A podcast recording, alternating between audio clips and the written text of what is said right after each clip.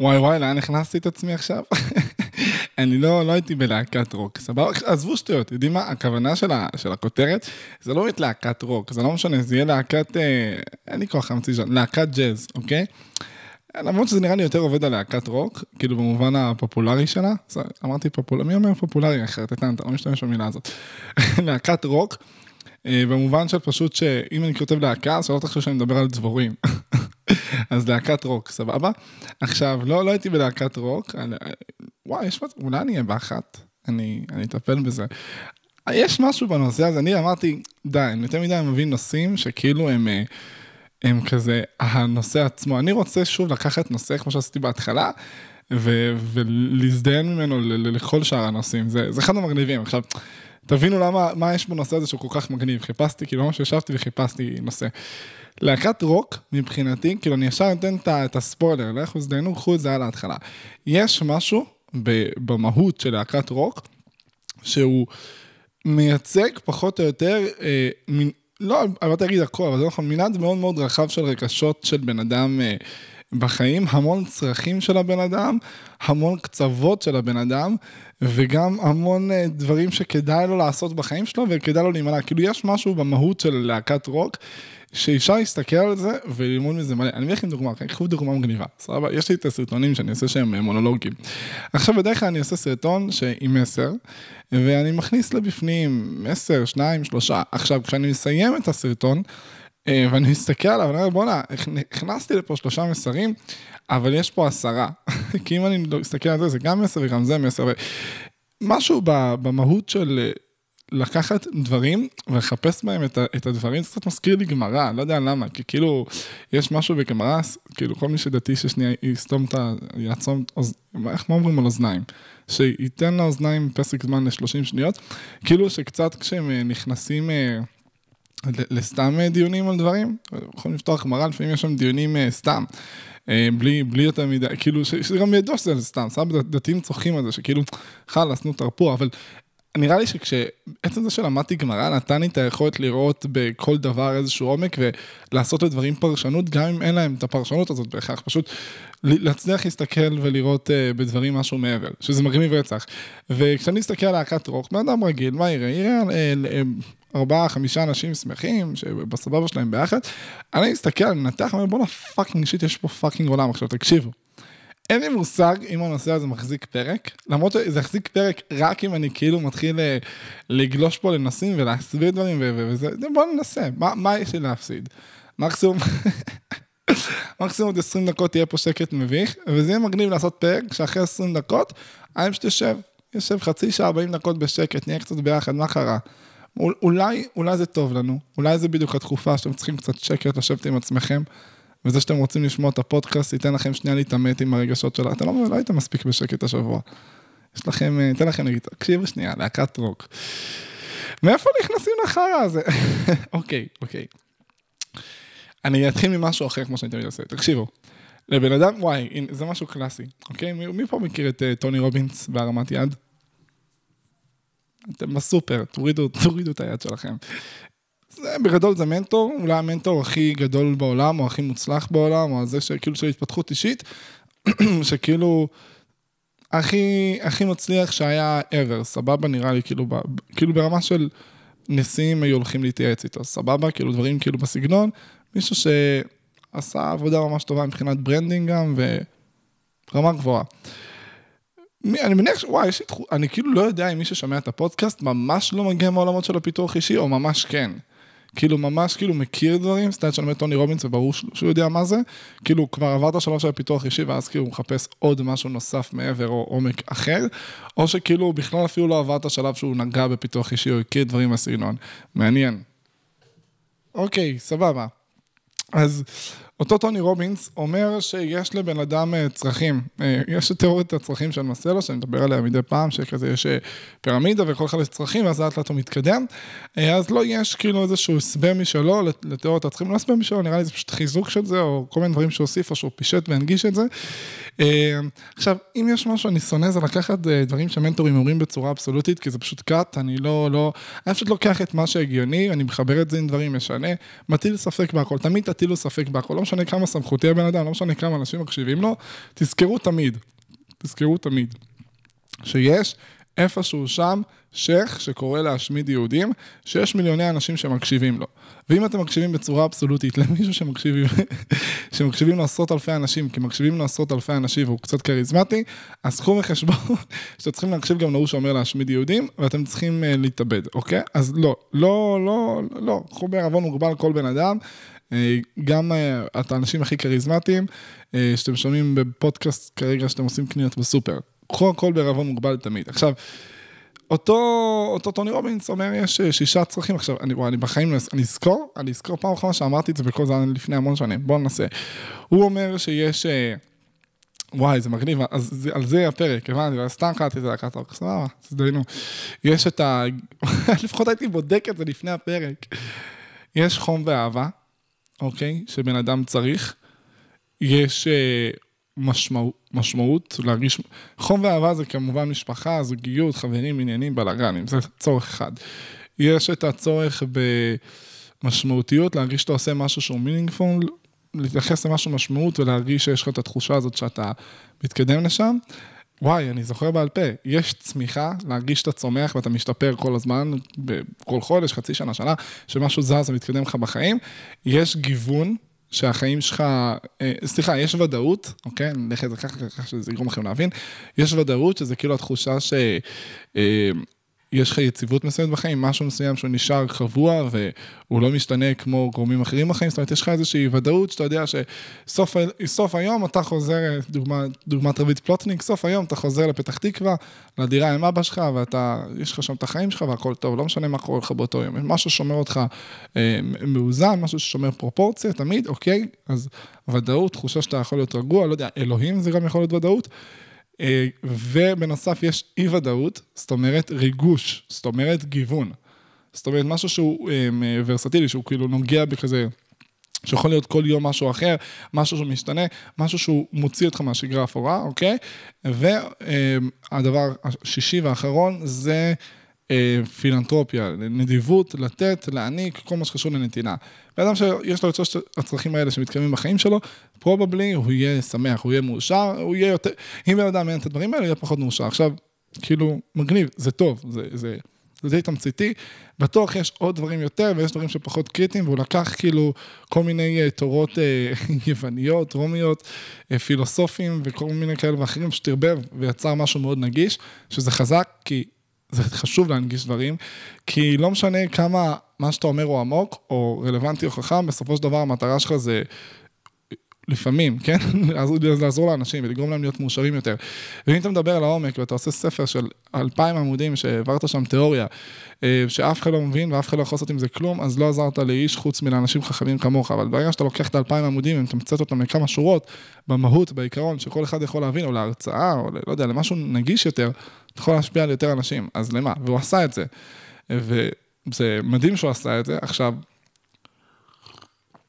כל אחד יכול להסתכל כאילו, תוך שאנחנו מדברים בפרק, כי זה אחד המגניבים, זה יצא גם פרק עגול, אני חושב שדברים עגולים מסתדרים עם דברים חשובים, זה לא... זה מיותר. אני אפסיק עם זה מיד. זה... אני ממליץ, כאילו זה פרק מגניב כאילו לעשות את זה.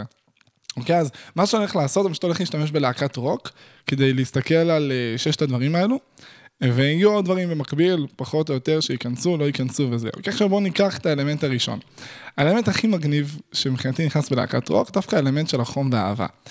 דמיינו מה זה, שיש לכם קריירה, או משהו שאתם עושים עם החברים הכי טובים שלכם, עם אנשים שהם לאט לאט הופכים להיות החברים הכי טובים שלכם, זאת אומרת שאתם עוברים משהו עם אנשים שהם פחות או יותר בני אותו גיל, שאין היררכיה באמת, יש היררכיה כאילו שאתם קובעים אותה כארבעתכם, חמישתכם ביחד, אבל כולכם בגובה העיניים, חברים, אוהבים אחד את השני, ואתם עוברים הכל ביחד. עכשיו, אני יודע כמה מטורף זה להרגיש דבר כזה, כי יצא לי לעשות כל מיני פעילויות ודברים עם חברים ממש טובים, יצא לי אפילו תקופה של חצי שנה שניהלתי מוזיקאית, שזה לא הייתי המנהל שלה, באמת היינו חברים כאילו הכי טובים, והיינו מסתובבים ביחד כל הזמן, ויוצאים לכל המקומות, גרנו ביחד, הייתה עושה הופעות, אני הייתי עולה גם להופיע, זה תחושה פסיכית, כי אתה כל הזמן עם מישהו, לא במובן של אין לך זמן לבד, אין לך פלייבט, אתה יכול להיות לבד מתי שאתה רוצה, אבל במהות העניין של הקהילתיות, של החום והאהבה, הוא ממש מלא אצלך, בערך שאתה בלהקה. דמיינו מה זה, שאתם עם שלושה חברים הכי טובים שלכם, שכל אחד מוכשר במשהו, זאת אומרת, גם אין את האלמנט ההשוואתי. יש כל אחד תופס כלי, לכל אחד יש את החרה שלו, כל אחד מתמקצע בזה ככל הניתן, ועושה את הכי טוב שלו כדי שהלהקה תהיה הכי טובה שיש. כולכם מחוברים למטרה מסוימת, יש דברים שמחברים אליכם, יש בוודאות הומור משותף ודברים שותפים, וזה פשוט פסיכי, כמות החום והאהבה האמיתיים, אני לא מדבר על חום ואהבה פייק, שאני עוד שנייה אגע בו, כי הוא גם חשוב, שמקבלים שם. אז תחשבו שמי שמקים להקת רוק, האלמנט הראשון בוודאות בא אצלו לידי ביטוי בחיים, בוודאות של 100%, גם אם הוא בא מבית שבור ואין לו משפחה ואין לו זוגיות ואין לו הרבה חברים או משהו מסביב, הוא חצי מהיום, רוב היום, כל הזמן, לא משנה מה, מבלה עם שלושה אנשים, דמיינו את הביטלס, הם כל הזמן היו אומרים להיות ביחד, קווין, רוב הזמן היו ביחד, בין אם זה בהקלטות, בהופעות, בסיבובים, בראיונות, אתה כל הזמן עם החברים הכי טובים שלך, גם אם לא החברים הכי טובים שלך, זה הופך להיות משהו שהוא במהות, החברים הכי טובים שלך, האנשים הכי קרובים אליך, מסתדרים, הם מתערבבים, וזה פשוט פסיכי. בן אדם שמנהל ככה קריירה ואורח חיים, שהוא כל הזמן עם אנשים שהוא אוהב. עם סביבה, זה מטורף. עכשיו, זה אלמנט אחד של חום ואהבה. עכשיו, יש אלמנט נוסף של חום ואהבה, שזה בן אדם שהוא משיג את המעגלים הרחוקים יותר. יש שני מעגלים מבחינתי נוספים של חום ואהבה. יש את המעגל הכי קרוב אליך, שאתה מקבל ממש קרבה פיזית, חום וזה ועניינים. יש את המעגל השני, שזה מעגל שאתה מכיר, שהוא הכי קרוב אליך. אני סתם ממציא דברים, זה לא כתוב בשום מקום, אוקיי? זרמו איתי, תפסיקו לגגל תוך כדי, זה סתם פוגע באיכות של הפודקאסט שאתם בודקים עובדות. זה לא... גוגל בצד. המעגל השני, מבחינתי, זה כל מיני אנשים שמכירים את הבן אדם, וחברים שלו, משפחה, או קצת רחוקים, או אנשים שהוא נקראים בדרכו, סבבה? נקראים בדרכו, לא אכפת, אני לא משתמש בביטוי הזה, תפסיק עם החרא הזה, תודה. אנשים שפשוט מסתכלים על הבן אדם, ומלאי הערכה, מלאי חוסר הערכה אליו, אוקיי? ומה קורה? אותו בן אדם שהוא בלהקת רוק, ונניח, אני מדבר על בן אדם בלהקת רוק שגם הולך להם סבבה, אוקיי? לא להקת רוק, הוא ממש כאילו אנדרגראונד שלא רלוונטית, או אפילו כאילו שהוא מתקיים מזה, שהוא חי מזה, אפילו יש לו הצלחה מסוימת, אוקיי? עזבו אותי. ואותו בן אדם, אנשים מהצד מסתכלים עליו ואומרים, בוא'נה, הוא עושה את מה שהוא אוהב והוא מתפרנס, חברתית הוא נחשב ממש מצליח. זאת אומרת, גם האלמנט של העושר הצלחת, וגם האלמנט של לשרוד, מבחינה כלכלית הצלחת, מסתכלים עליך באיזושהי הערכה, זה כזה וואו, מדהים, ואז מה קורה? אתה מקבל חום ואהבה מהמעגל השני הזה, של כאילו המשפחה וחברים, כי הם רוצים להיות בחברתך, כי אנשים רוצים להיות קרובים לאנשים כמוהם, או אנשים שהם היו רוצים להיות כמוהם, ומי לא היה רוצה לעבוד במשהו שהוא אוהב? מי לא היה רוצה להיות אדם שמתעסק במה שעושה לו טוב, אז שחורים על אדם כזה, זה אשר מושך אותנו אליו, אז האלמנט השני של החום ואהבה, בדרך כלל מתממש אצלם, זאת אומרת, אנשים רוצים להיות בחברתם, של אותם אנשים מסתכלים, גם אם לא הז'אנר של הסוג בן אדם שהיית רוצה להיות, אתה עדיין נמשך אליהם יותר, ואתה עדיין רוצה להיות יותר בחברתם, אז האלמנט השני מתקיים, ואז יש את האלמנט השלישי, שזה כל האנשים שלא באמת מכירים אותך, ולא באמת קרובים אליך בהכרח, אבל איך הם תופסים אותך, זאת אומרת, איך אתה נתפס בעיני החברה, הסטטוס שלך, אוקיי? הסיבה שאנשים קונים גדים יקרים, מכוניות, ומטפחים את עצמם כל הזמן בלי הפסקה, זה אלמנט, סבבה? גם שם, זה מתקיים בצורה מטורפת, אתה מסתובב תמיד עם חבורה, אתה תמיד נראה עם חברים, מחוייך, תמיד בסבבה שלך, אתה עושה משהו מגניב, שונה, אחר, יש לך ביטחון עצמי גבוה, אם אתה עושה דבר כזה, אתה ישר אהוב, שלא נדבר על זה שיש להקות, שיש להם קהל, והרבה קהל, או גם אם אין להם קהל, עצם הידיעה שבן אדם בחוץ רואה אותך, ויודע שיש לך קהל, הוא ישר מלא הערכה אליך, זאת אומרת גם, אני מביא דוגמה להקה, אם יש מישהו שמכיר להקה מסוימת, מישהו מכיר את הביטלס, והוא לא שומע את הביטלס, והוא רואה את הביטלס ברחוב, הוא חש כלפיהם איזשהו משהו, גם אם הוא לא מהמעגל הראשון, השני גם מהמעגל מבחוץ, הוא מרגיש משהו מסוים, והביטלס חווים את החום והאהבה שלו, אפילו ממבט, או מעצם זה שכאילו הוא פונה, היי, אתה מהביטלס, מספיק המשפט הזה, כדי שהם קיבלו את החום והאהבה שלך, בלי שאתה יודע או לא יודע, אלא אם כן, הדבר הבא שעשית זה לזרוק עליהם עגבניה, וזה סיפור ליום אחר, אנחנו לא ניכנס לזה, אמרתי להקת רוק ודיברתי על הביטלס עכשיו, זה להקת רוק, כן. רוק, אנשים מתבלבלים בין רוק למטל, רוק זה לא צרחות, רוק זה רוק, מטל זה מטל. מה אני מבין? מה אני יודע? תפסיק להראות פקיעות ודברים שאתה לא. די, תהיה רפוי. אז אלמנט של החום ואהבה ממש בא יצא מדי ביטוי. עכשיו, למה אני משתמש בלהקת רוק? אני אומר לכם, תשאלו את עצמכם, אני אעשה את זה בכל דבר עכשיו? יאללה. תסתכלו במקומות בחיים שבהם יש לכם את המעגלים האלה של החום והאהבה שאתם עשויים לקבל, ותראו איפה אתם יכולים למקסם את זה. פשוט אני לא אתחיל לעבור איתכם ומה, ותעשו וכמה ולמה, זה לימים אחרים. אבל זה אלמנט ראשון שמעניק אושר, מעניק סיפוק, מעניק רגשות חיוביים לטווח ארוך, חד משמעית. תחפשו את המלחמות האלה שאתם יכולים לקבל את החום והאהבה ברציפות. זה דבר ראשון. להקת רוק, חובת הדברים האלה? יס, צ'ק. יאללה, בוא נלך לדבר השני. הדבר השני יהיה משמעותיות. יאללה, אני סתם עושה, אין פה סדר, אני סתם עושה את הדבר הראשון שחפצי לראש. משמעותיות זה מגניב. למה זה בא לידי ביטוי אצל הלהקה? כי מבחינתם, מוזיקה זה הכל. מכירים את המוזיקאים האלה של מוזיקה זה כל החיים שלי, אומנות. זה גומר אותי. קודורמן, להקה ישראלית מסדסמן. מי ששומע את הפודקאסט, אביר להניח שיודע מי הלהקה הזאת.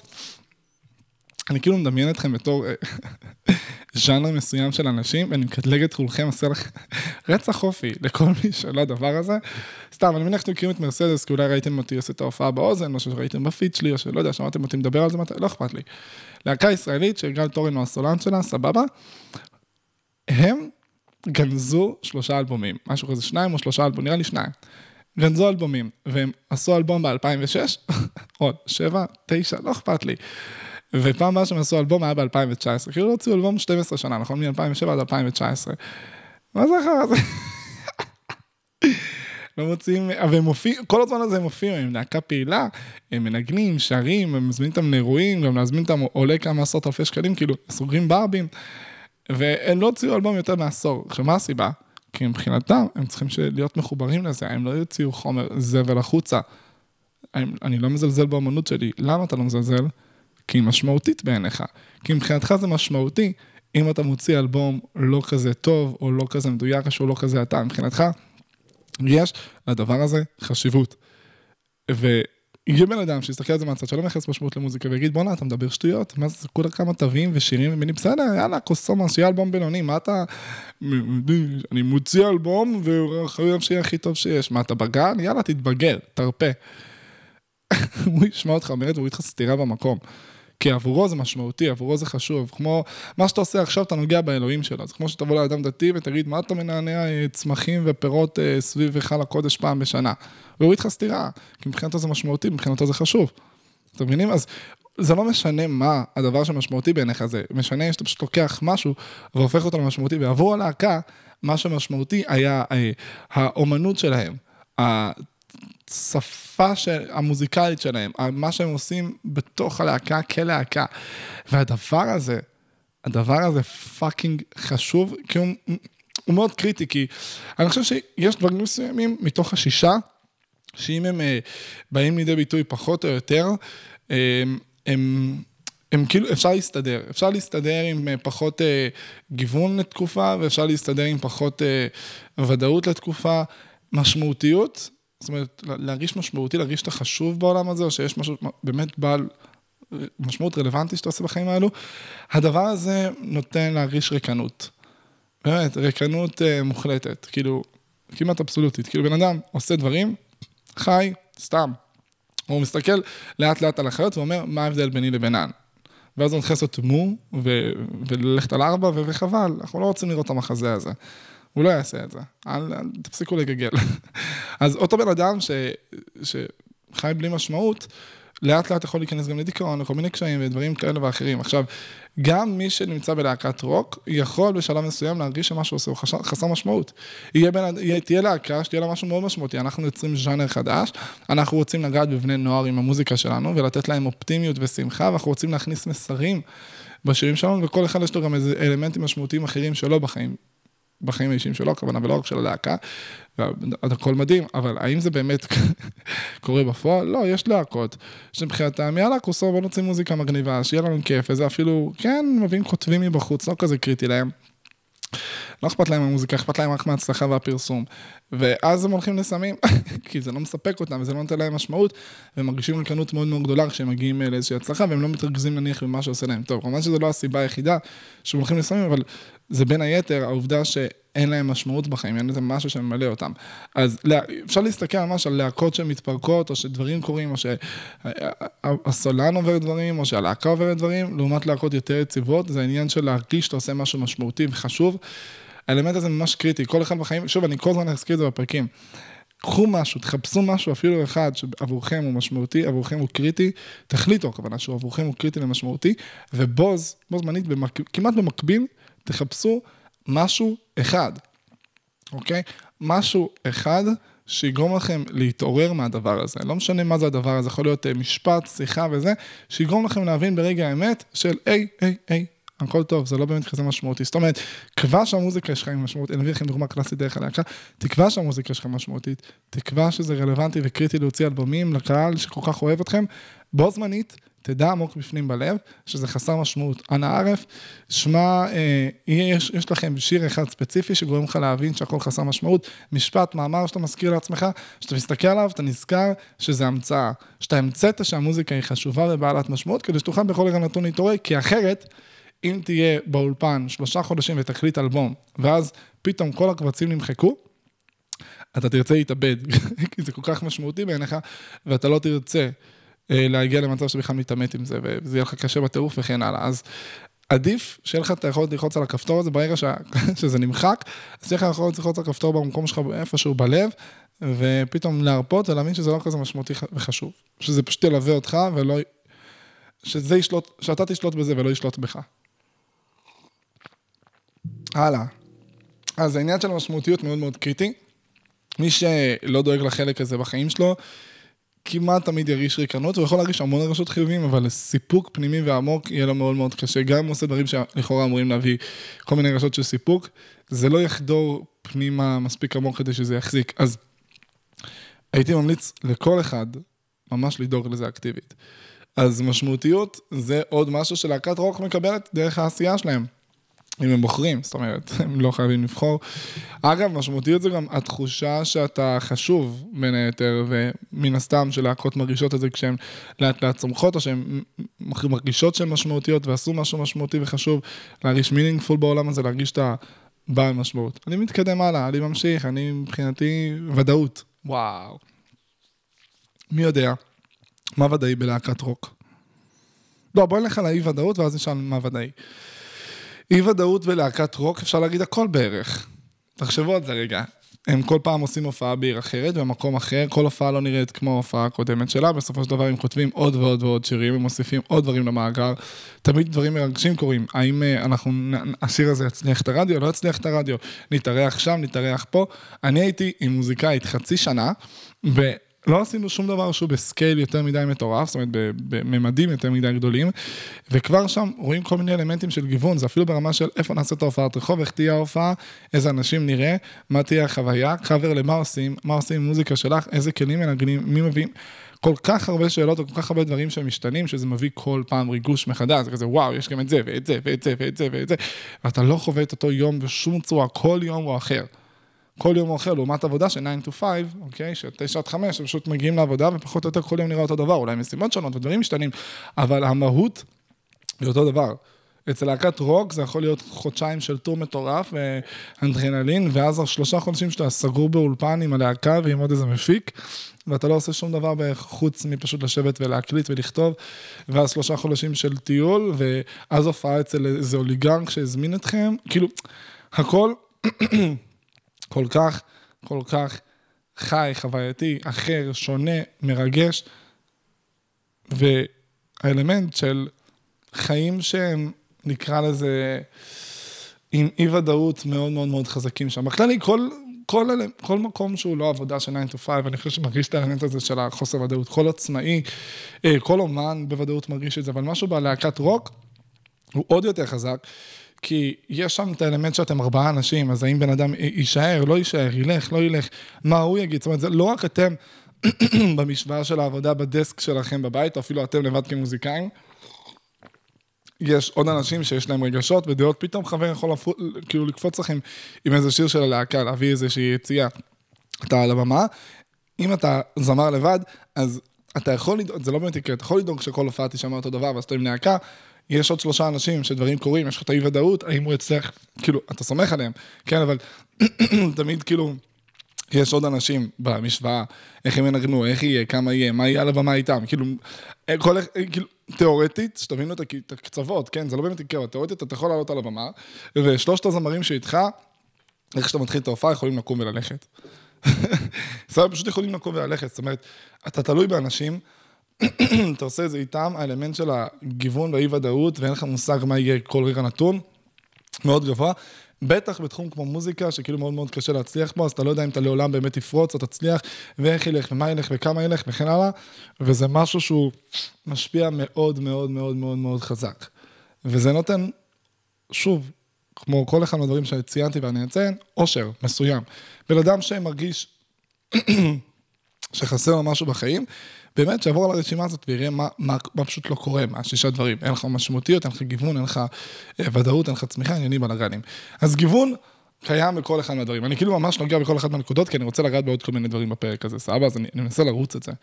אני אעשה בדיקה אחרי כל ששת הנקודות כמה זמן נשאר, ואז אני אנסה. פשוט יש עוד כל מיני נושאים. מה יש לי? שתדעו שהפרק הקודם עשיתי אותו עם 39 חומר כמעט, גיליתי את זה אחר כך, פאקינג פסיכופת. זוכרים שכל פרק אני כזה, יו, נעים לי, זה היה כאילו, עשיתי את הפרק תוך כדי סטלה של זה, של חולי, שאתה כזה, נעים לך הכל כזה, אז ככה. ודאות. איזה אלמנט של ודאות יש לבן אדם שתעסיק במוזיקה ונמצא עם 3 אנשים, מה ודאי פה? הכל יכול להשתנות, כל רגע העולם יכול להיחרף. מה ודאי? תנסו לחשוב. כל רגע, כל הקהל יכול להיעלם, הלהקה תיעלם, הכל יכול להרס. יש דברים ודאיים, שימו לב. הלהקה, כל עוד יש להם אינטרס משותף ביחד, הם לא באמת אמורים להתפרק. הוודאות אמורה להישאר שם. זאת אומרת, דברים השתנו, אבל הקור של הלהקה כלהקה, היא לא אמורה להתפרק. יכול להיות שיהיה משהו שזעזע את הוודאות שלך בחיים, פתאום לא יודע, פרצו לך לבית, אבל הבית שלך זה ודאות, אוקיי? יכול להיות שאחד החברים יעזוב, אבל יש לך ודאות בעצם זה שאתם 4, 5, ואתם ביחד, אתה יודע שאתה תמיד איתם ביחד. יש לך שירים שאתה יודע שהם כבר הצליחו, הם כבר טובים, יש לך קהל שכבר קיים וכבר אוהב, יש אלמנטים של ודאות שקיימים, אתה יודע שאתה תמיד על הבאס, אתה על הבאס, אף אחד לא יחליף אותך, כל אחד יש לו את התפקיד והמקום שלו. האלמנט של הוודאות צריך שם תפקיד מאוד מאוד מאוד חזק. חפשו את המקומות בחיים, אולי שבהם אין לכם איזושהי יציבות או ודאות, אם אתם מרגישים שאתם לא מאושרים מספיק, ואתם כן חיים כאילו שאתם חווים כל מיני רגשות ודברים. הלאה, וואו, אנחנו מתקדמים, אני מקדם את זה בכוונה מהר, אמרתי לכם. הלך על משהו, כאילו, פחות הזדהותי, כאילו פחות שיהיה לכם כזה קל לקשר את זה להקת רוק, אני אתאמץ, ואז אני אתן משהו שהוא הכי קל בעולם. החלק התרומתי, התנדבותי, פילנטרופי. פה זה מאוד אינדיבידואלי להקה, לא כל להקה תעשה משהו שהוא בהכרח לתרום וכאלה, אבל בואו קחו בחשבון שכל להקה, בסופו של דבר שיש לה קהל מעריצים, לא יודע איך הם קוראים לזה, בסופו של דבר זה אנשים שמייחסים להם משמעות, ומבחינתם אם הם עושים עליהם פום, מבחינתם עשית עליהם את היום. אז אם אותו בן אדם של הלהקה, תחשבו את התחושה של הפילנטרופיה והנתינה, כן? אם פשוט הוא הולך למעריץ, ומביא לו דיסק שהוא חתם עליו.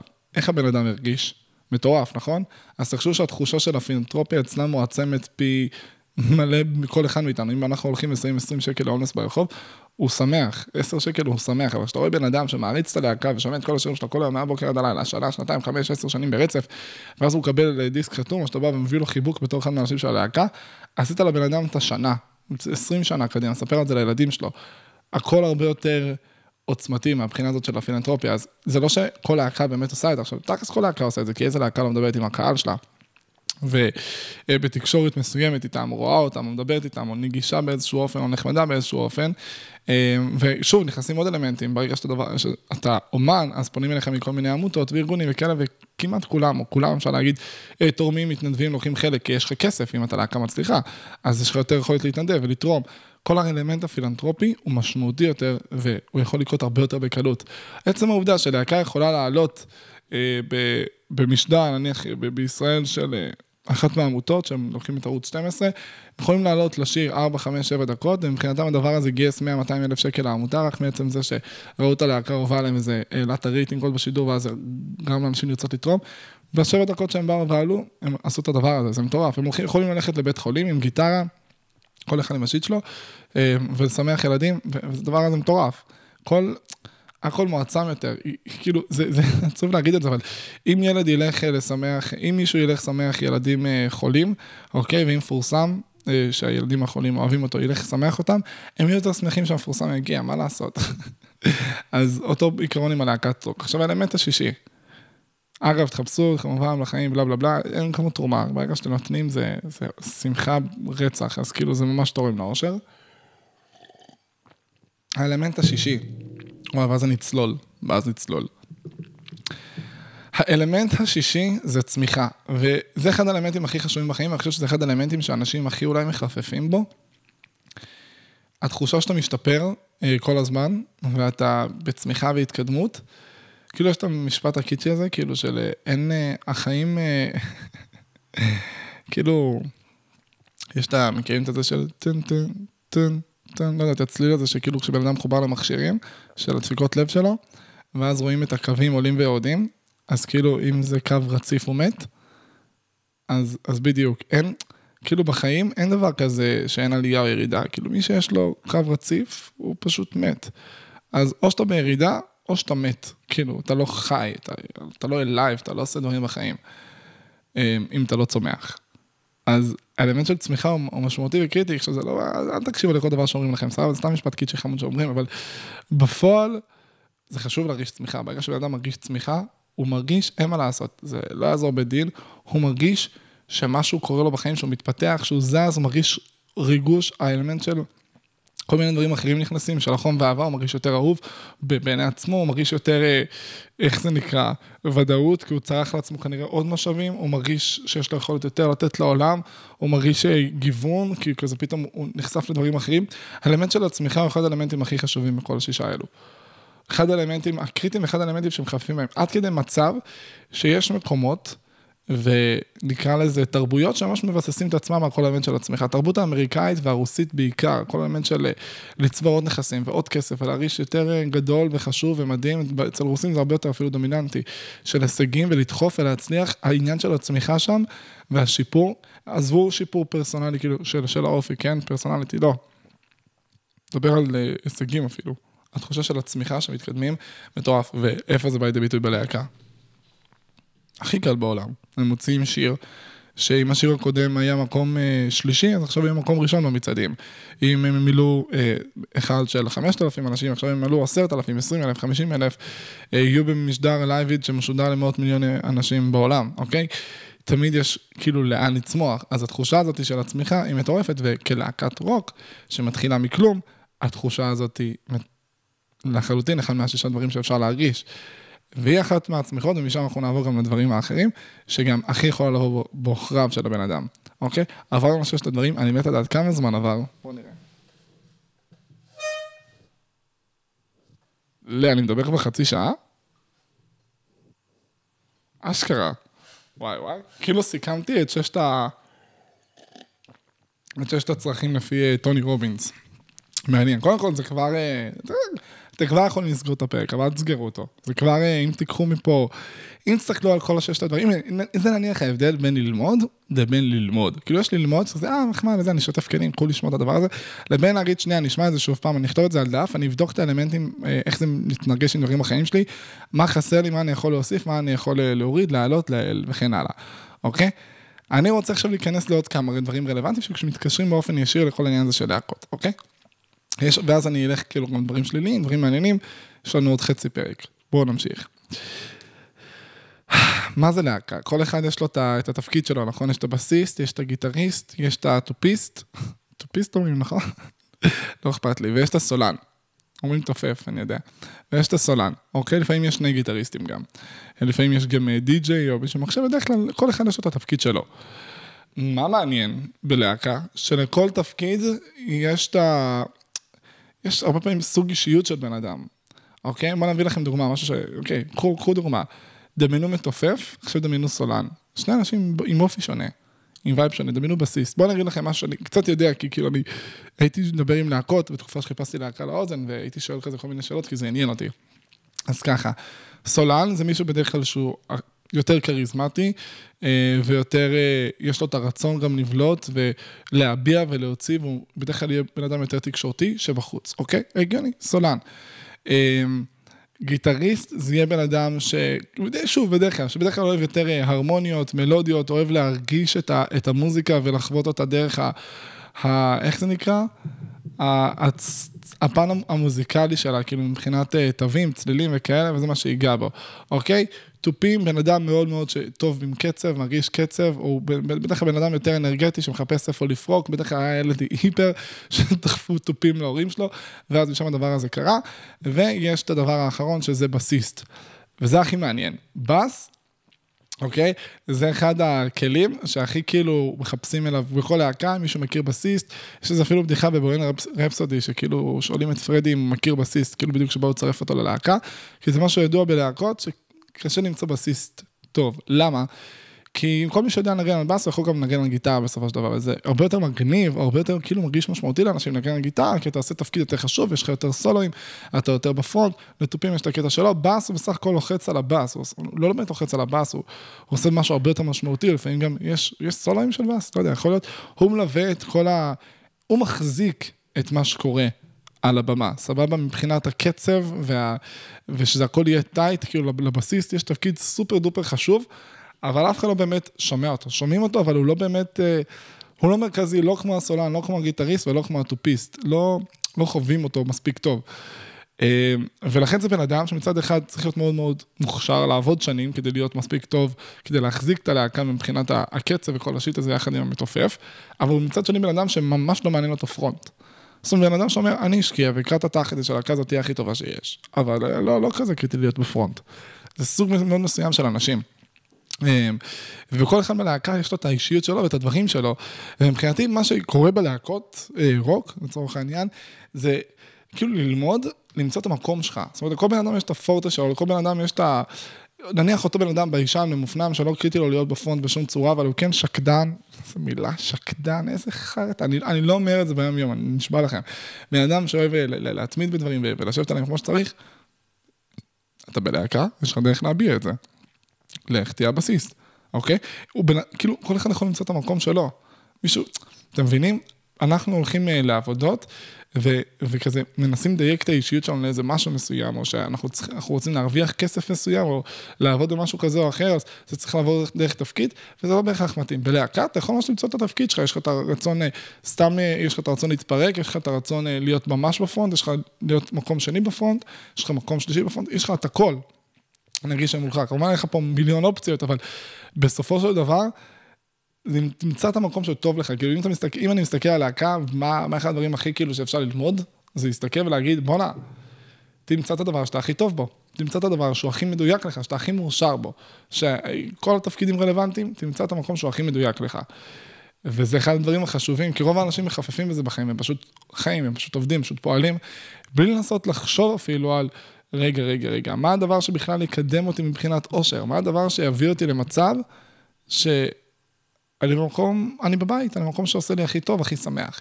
וזה דיל ברייקר מאוד מאוד מאוד מאוד רציני בעיניי, כי בן אדם יכול לחיות 30-40 שנה במקום הלא מדויק לו, ואז הוא גם לא יקבל את הערכה שמגיעה לו, כי הוא לא עושה את התפקיד שלו מספיק טוב, כי הוא לא במקום שהוא הפורטה שלו, או אפילו לא עניין של פורטה, כי כל אופי אפשר לשנות, אבל בן אדם שלא בחר אפילו להשתנות, ונשאר עם אופי מסוים, ועושה את הדברים מסוימים, הוא מאבד חלק גדול מהאישיות שלו, והרבה מהצמיחה שיכול להרגיש, הרבה מהחום והאהבה שיכול להרגיש, והרבה מההתפתחות שיכול להרגיש, וחבל. אז מבחינתי להקה, יש בו משהו שמייצג את המקום הזה, שכל אחד תופס את הדבר שהוא טוב בו, לא ככלי, אלא כאופי, כזהות, כבן אדם. בן אדם שאתם מבינים? עוד משהו שהוא ממש מעניין, שימו לב, להקה, אז שוב, זה 4, 5, 6 חברים, שהם חברים ביחד, וכל אחד יש לו את המקום שלו, אז גם אין את העניין של תחרות. זאת אומרת, מה קורה הרבה פעמים? אנשים משווים את עצמם אחד לשני, לחברים, לבני משפחה, לבני בנות זוג, יש אנשים שמשווים את עצמם לילדים שלהם אפילו, למה אפילו? הגיונית, בן אדם משווה את עצמו לילד שלו, אוקיי? ואז מה קורה? הם מרגישים בתחרות כל הזמן, הדבר הזה מעיק להם, וזה יוצר סיטואציה לא תאורה. בערך שאתה נמצא בתוך להקה, שלכל אחד יש התפקיד שלו, וזה מאוד מאוד מוגדר וברור מה התפקיד בלהקה בסופו של דבר, יכול להיות שיהיה קרב אגו, יכול להיות שיהיה בלגנים, וברור שיש, וברור שהם בני אדם, והכל קורה, אבל בסופו של דבר כשזה לא להקה, נניח כמו, לא יודע, One Direction, או Backstreet Boys, וכזה של להקה של 4-5 אנשים ששרים, ואז לא יש את הסולו, הוא שר יותר, הוא מדבר יותר, הוא יותר עושה קולות רקע, הוא סתם רוקד, פתאום זה אלמנט שכל אחד יש את הכלי שלו, והוא פשוט עליו, אז יש פחות תחרותיות, שבקווין, אם ראו את פרדי מרקורי, אם בריין, לא יודע, רואה את פרדי מרקורי, אף על עצמו ונהנה, והקהל ממש ממש ממש ממש ממש אוהב אותו, בזכות זה שהוא ממש פרפורמר אדיר, הוא עשוי להרגיש בזכות הדבר הזה, אנחנו חלק מקבוצה, הפורטה שלו מחזק אותנו כקבוצה, טוב שיש לו את הפורטה הזה, בזכות ההופעה הזאת, אנשים עפים עלינו עוד יותר, ואז הם גם שומעים אותי, ואם סולן רואה גיטריסט ממש ממש ממש טוב בלהקה שלו, שדופק סולוים, ואנשים עפים עליו, ומחמיאים לו, ומרימים לו, והופך לשם מטורף, הדבר הזה מקדם את הלהקה, אכפת לו, הדבר הזה משמח אותך, שוב, תמיד יש אגו, תמיד יש חסכים, תמיד בן אדם יכול להרגיש מוזנח, או מאחור, או להרגיש לא נעים, או להרגיש שכותבים, אנשים אחרים כותבים את השירים, והוא פחות מעורב בדברים, תמיד יש, אבל ברגע שבן אדם מוצא את המקום שלו ואת הזהות שלו, והוא לא מחפש את התחרות, זה אחד הדברים הקריטיים, ואם יש משהו שאני ממליץ לאנשים שיש להם חברים ממש טובים, שהם בשיח פתוח איתם, נסו להבין את השוני, ביניכם לבין החברים שלכם, תבינו שאתם לא, קודם כל תבינו שאתם לא בתחרות, אתם לא בתחרות עם אף אחד, אבל האלמנט של להסתכל על חברים שלכם ולהגיד, בונה, הבן אדם הזה הוא זהות אחרת לחלוטין, איפה שהוא רוצה להיות, אם הוא מדמיין אדם מושלם, אני מדמיין אדם מושלם, שלא מדמיינים אנשים שונים, הוא מדמיין את זה, אני מדמיין את זה. אין חפיפה, כאילו, בהכרח. אז זה שאני קרוב אליו, אולי יגרום לי לרצות להיות דומה אליו, או כמוהו, או שכבר התרגלתי, שאני חושב שזה חשוב. לא, אבל כל אחד יש את הזהות שלו. ואז אין תחרות. אם חבר שלכם צומח או מתקדם ממשהו מסוים, אתם תוכלו לפרגן לו הרבה יותר בקלות, כי לא יהיה לכם אפילו את ההקצוץ הקטן הזה של כאילו, אי, זה על חשבוני, אי, הוא כזה טוב, הוא כזה מדהים. אז זה אחד הדברים הכי חזקים שאפשר להסתכל על להקה ולהגיד, בוא נהפך נשית, בוא נעשה מזה בחיים שלנו. יש לכם חברים, חבורה, עניינים, שכל אחד יהיה טוב במקום שלו, שלכל אחד יש את הפורטה שלו. וזה לא, אפשר לראות חבורות מאוד מאוד מוצלחות וטובות, זה שכל אחד טוב בקטע שלו, ואז אין תחרות על אותה משפצת, ואין קרבות אגו. גם חבורה שמה שמאפיין אותם ביחד, זה שכולם מתעסקים אותו דבר, נניח להקה, שכולם במוזיקה, אז הוא על הבאס, הוא על החשמלית, הוא שר, הוא על הטופים. חבורות מצחיקנים, סבבה, שלושה אנשים, מה קשור? שלישיית מה קשור? כל אחד מצחיק בדרך שלו, לכל אחד יש את הקטע שלו, לכל אחד מביע את עצמו אחרת.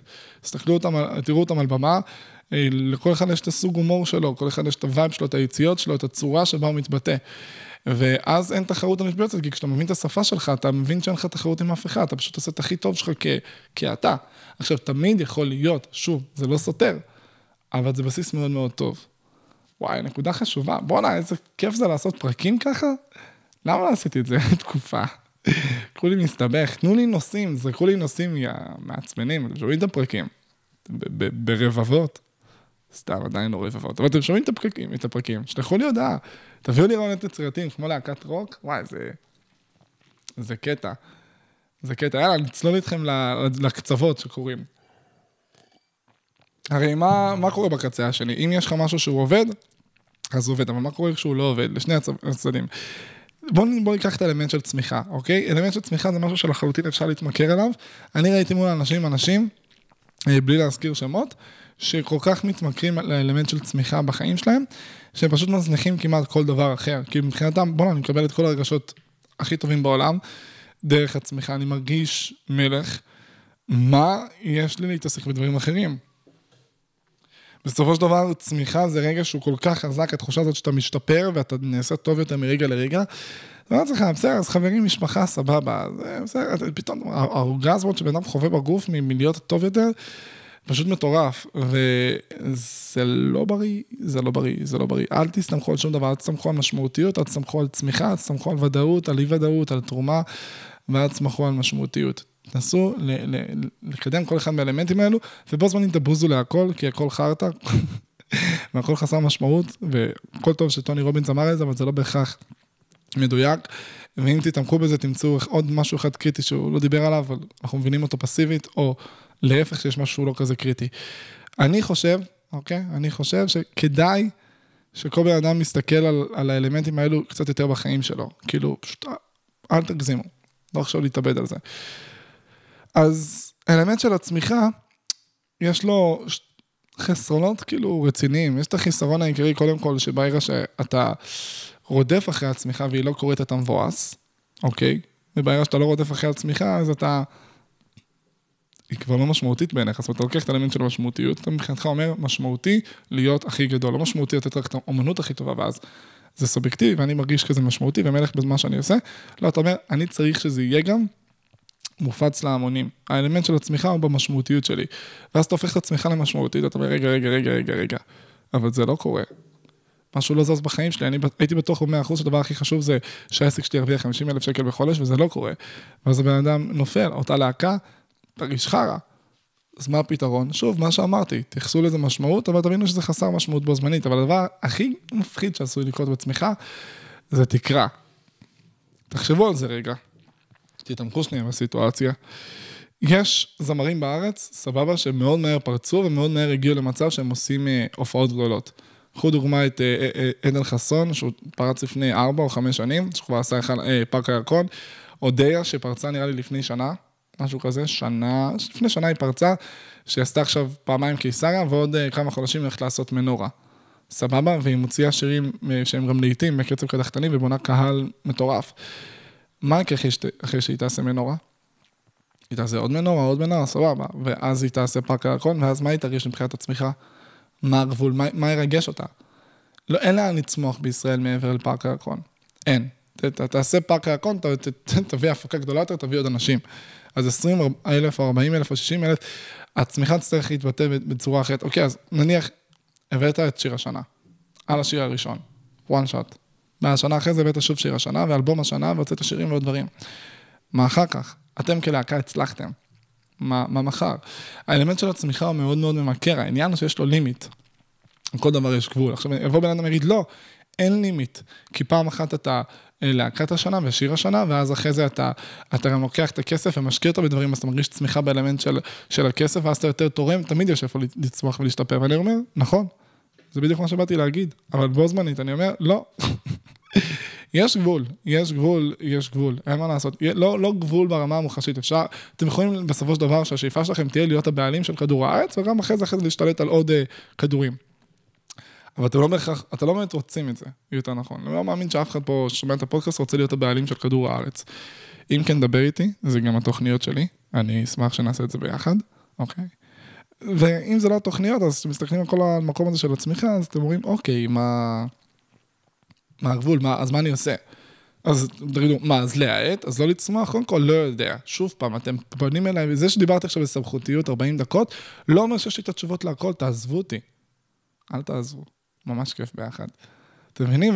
בן אדם, אני לא יודע, להעט את זה, לא נראה לי הגיוני להעט את זה, כי אסטרטגית הרבה יותר נכון לזרום עם מומנטום, וכבר לרוץ ולצמוח עם זה. אני חושב שהאלמנט הוא, שוב, לזכור שזה חסר משמעות בו זמנית, להגיד, אני מול 100,000 איש, 40,000 איש, ליהנות מזה, אבל להגיד, כאילו, אוקיי, סבבה, להסתכל על זה יותר כגיוון, ופחות כצמיחה אולי.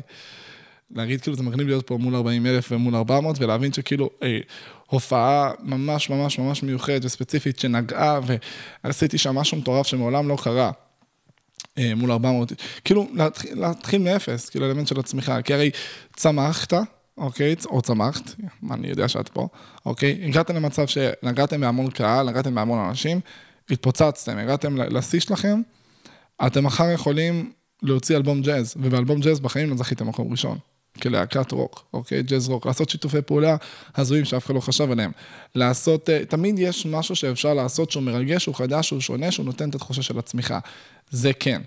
העניין הוא לא להתמכר, זה העניין החשוב לדעתי, לא לקשר בין צמיחה, לבין הרגש הזה שמרגישים שמופיעים מול 40,000 איש בפארק הירקון, לבין האלמנט של צמיחה בחיים באופן כללי, כי צמיחה יכולה לבוא לידי ביטוי בדברים מפגרים, להרגיש, זה יכול להיות אפילו, אומן בלהקת רוק, צמיחה מבחינתו יכול להיות, שהוא מחליט שבמקום לעשות קוק כל יום, הוא עושה פעם בשבוע, שבועיים, פעם בחודש, אוקיי? או שהוא לא עושה בכלל. כל יום שהוא סופר, זה צמיחה, אוקיי? לא משנה שאתמול הופיע מול 1,000 איש, והיום מול 5,000, הצמיחה של הקוק יכולה להיות הרבה יותר משמעותית בעיניו, אוקיי? נכתוב דברים יותר מדויקים. צמיחה זה לא בהכרח מתבטא בכסף, בקהל, בהרצה, בגודל הצדדים, זה לא בהכרח מתבטא בדברים האלה. כל דבר שיש בו שיפור, זה יכול להיות הדבר הכי מטומטם בעולם, וזה למה אני אומר, כל מה שאני אומר כאן רלוונטי גם אליכם, אליי, לכל העולם. צמיחה יכול להיות לבוא לידי ביטוי בדברים הכי מפגרים והכי בסיסיים בעולם. אל תחשבו שאם אתם נקרא לזה לא משתפרים בצורה אסטרונומית, אז כאילו זהו, החיים שלכם מתים, לא. וזה יכול להיות הכי כאילו סתמי. אתם לא מבינים כמה משטויות אפשר להרגיש, כאילו באמת, מכל דבר. אז זה המקום שכאילו כדאי מאוד מלהקות רוק, כאילו, מבחינת ההפך, לא להגיע למצב שכאילו הכל מרגיש ריקני אחר כך, כי כאילו כבר יהיה לאיפה לצמוח, פשוט תחפשו ריגושים חדשים. המסלול שעברתם כלהקה, 3 שנים, שנה, 5, 10, 20 שנה, 12 שנה, כדי להגיע לדבר הזה, תחפשו את הדבר הנוסף הבא, שאתם יכולים להרגיש בו צמיחה. בין אם זה סוג חדש של מוזיקה, בין אם זה עוד אלמנטים בחיים, משפחה, הילד שלכם גדל, זה גם צמיחה. זה עוד משהו שקורה. לחפש עוד מקומות. הלהקת רוק לא סוגרת כל העניין של החיים עצמם. זה לא פשוט להיות בלהקה, ואז סוגרת את הפינה. אבל כן, זה עונה על המון המון המון צרכים, המון אלמנטים. אבל להבין שיש עוד דברים מעבר. זאת אומרת, אם יש לכם עבודה או מקצוע, או כל דבר שאתם מתעסקים בו, ואתם מנסים למלא דרכו את כל הצרכים שלכם בחיים, זה לא ילך. זה לא ילך. כדאי להשיג כמה שיותר דברים, ובסבבה ברגוע, אבל אל תהיו תלותיים במקום אחד. תשיגו את זה מאוד דברים, תוסיפו תחביבים, תוסיפו דברים נוספים שאתם מתעסקים בהם, תבינו שכל העיר הנתון אתם יכולים לעשות הסבה מקצועית ולעבור לעוד דברים. כמה נשאר? בוא נראה.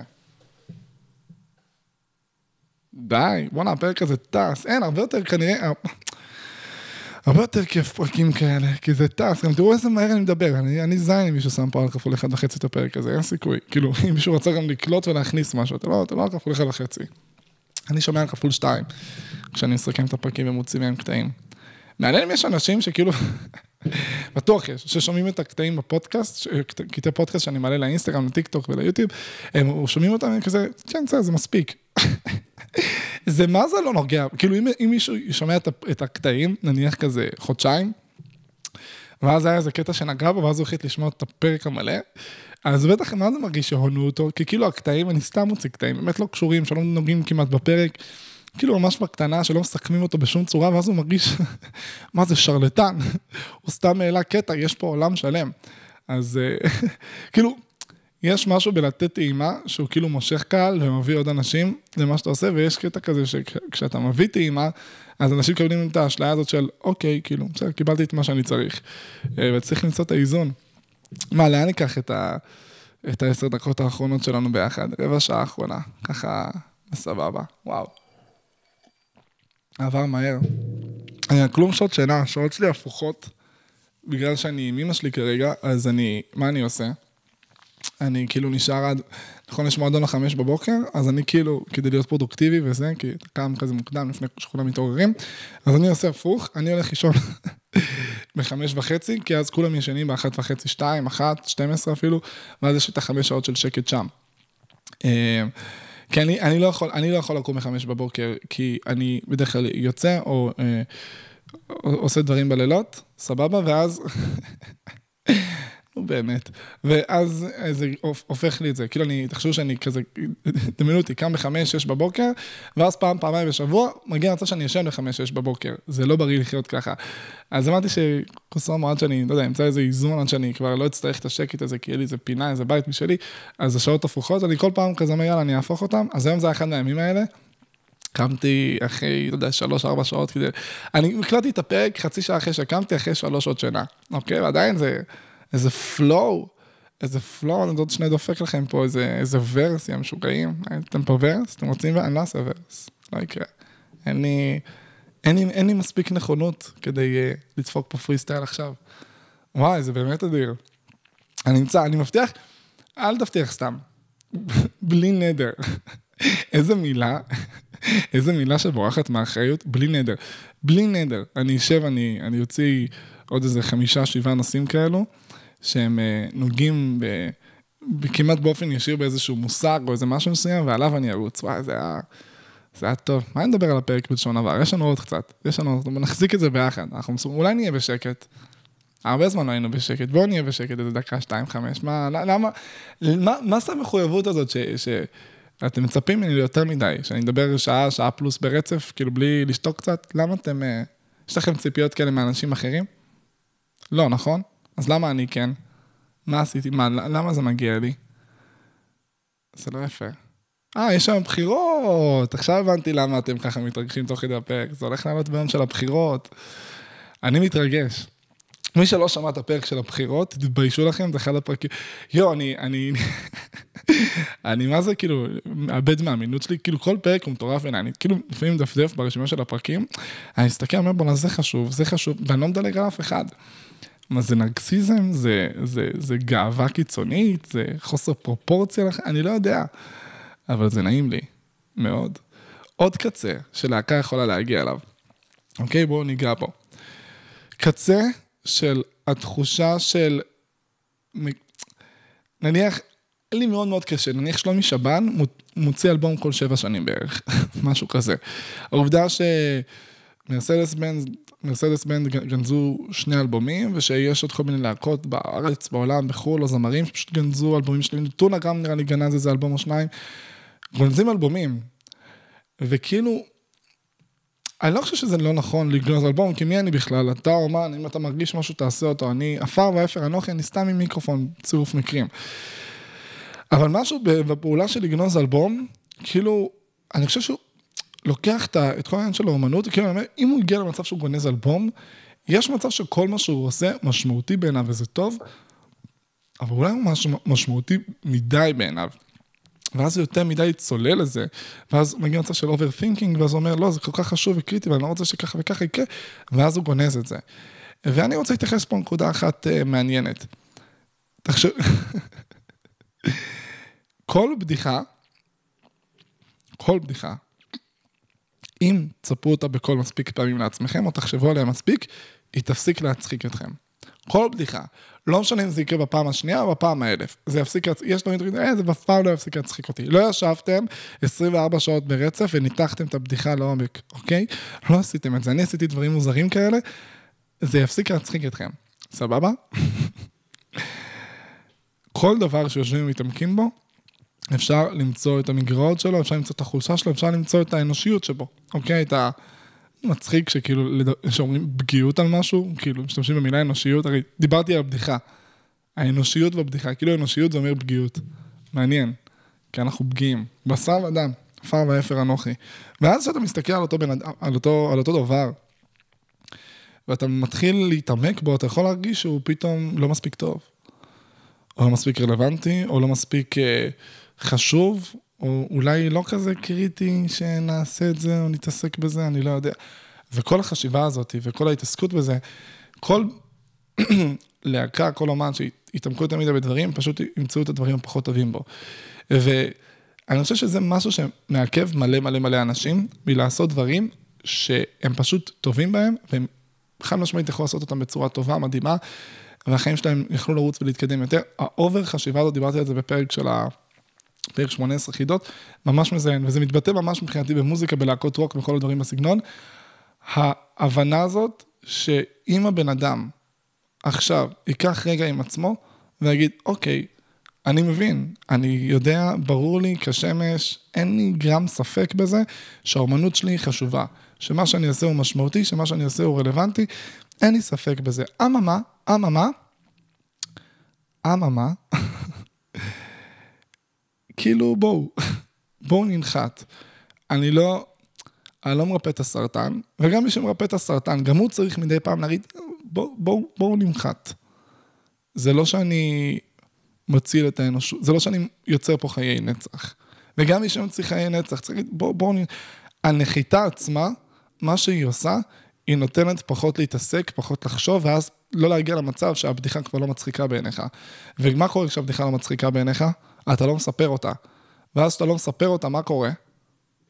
אתה לא מביע את עצמך, וכשאתה לא מביע את עצמך, שום דבר מהדברים שציינתי בפרק הזה לא יקרו, וזה אחת הסכנות הכי גדולות שיכולות לקרות לאומן ולבן אדם, שמגיע למצב שהוא חושב את המידה, ומתעסק בדברים את המידה, ובסוף הוא לא מוציא אותם החוצה.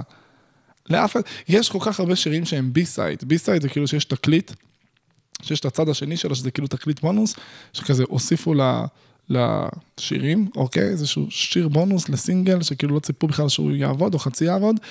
יש לי עיתים מטורפים שיצאו מהבי-סיידס. שירים שלא ציפו, שתכנו... קחו דוגמה מעניינת, וואי, משהו קלאסי, דוגמת... משהו טריוויה, שנראה לי אף אחד פה לא יודע. יכול להיות שהיא שקר. כמו כל פרק מחדש, אני דוחף 2-3 שקרים, לפעמים אני גם מעלה אותם לרשתות, כי למה לא? מה, אתם יכולים, אתם תעמתו אותם, אתם תגלגלו אותי, אתם לא מגלגלים אותי כבר תקופה. היי, בוא נראה מה קורה איתי. אופה, יש. אנחנו בסיומת. אני לא מאמין שאנחנו, בוא נע, זה טס, קוסמיק, אני הולך לעשות את זה שוב ושוב ושוב, את החרה הזה. יש שיר, אוקיי, בואו נעשה את זה ככה. שלומי שבת, לפני 20 ומשהו שנה, היה זמר יחסית כזה, מצליח עם קהל, או חצי מצליח, או רבע מצליח, או יחסית טוב, ואז הוא הוציא אלבום, ובאלבום הזה היו כל מיני שירים, שאנשים כתבו והלחינו וזה וזה וזה, ואז זרקו לו עוד שיר. כך תכניס גם את השיר הזה, ואז הוא התלבט, אמר, טוב, יאללה, הכניס, שם את השיר האחרון בדיסק, נראה לי, משהו כזה, אוקיי?